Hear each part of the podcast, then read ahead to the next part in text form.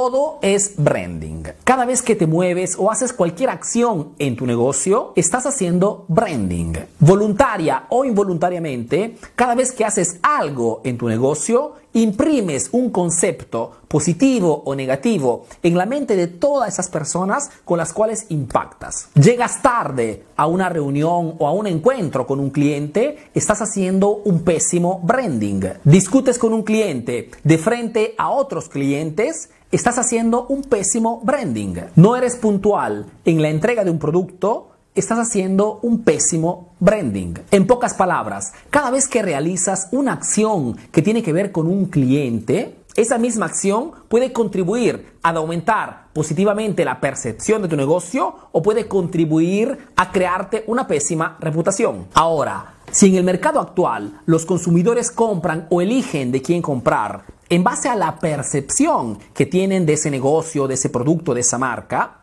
la pregunta que deberías ponerte todos los días cuando cierras tu negocio debería ser, ¿qué tipo de branding he hecho hoy en mi negocio? Ya solamente poniéndote esta simple pregunta todos los días, podrías entender por qué algunos clientes ya no regresan a comprar, por qué algunos clientes hablan mal de tu negocio o simplemente ¿Por qué no logras aumentar tus ventas? Te digo esto porque solo tomando conciencia del tipo de branding que estás haciendo en tu negocio, puedes crear una estrategia estudiada, pensada y organizada, en modo que cualquier acción que pongas en práctica dentro de tu negocio genere solamente reacciones positivas. Aumente constantemente la buena percepción de tu producto, de tu marca o de tu negocio. Puedes hacer mil cosas. Puedes llevar tu atención al cliente al nivel más alto en tu zona. Puedes dar un servicio impecable de post-venta. Puedes subir contenidos de valor que ayuden a tu público. Puedes dar una doble garantía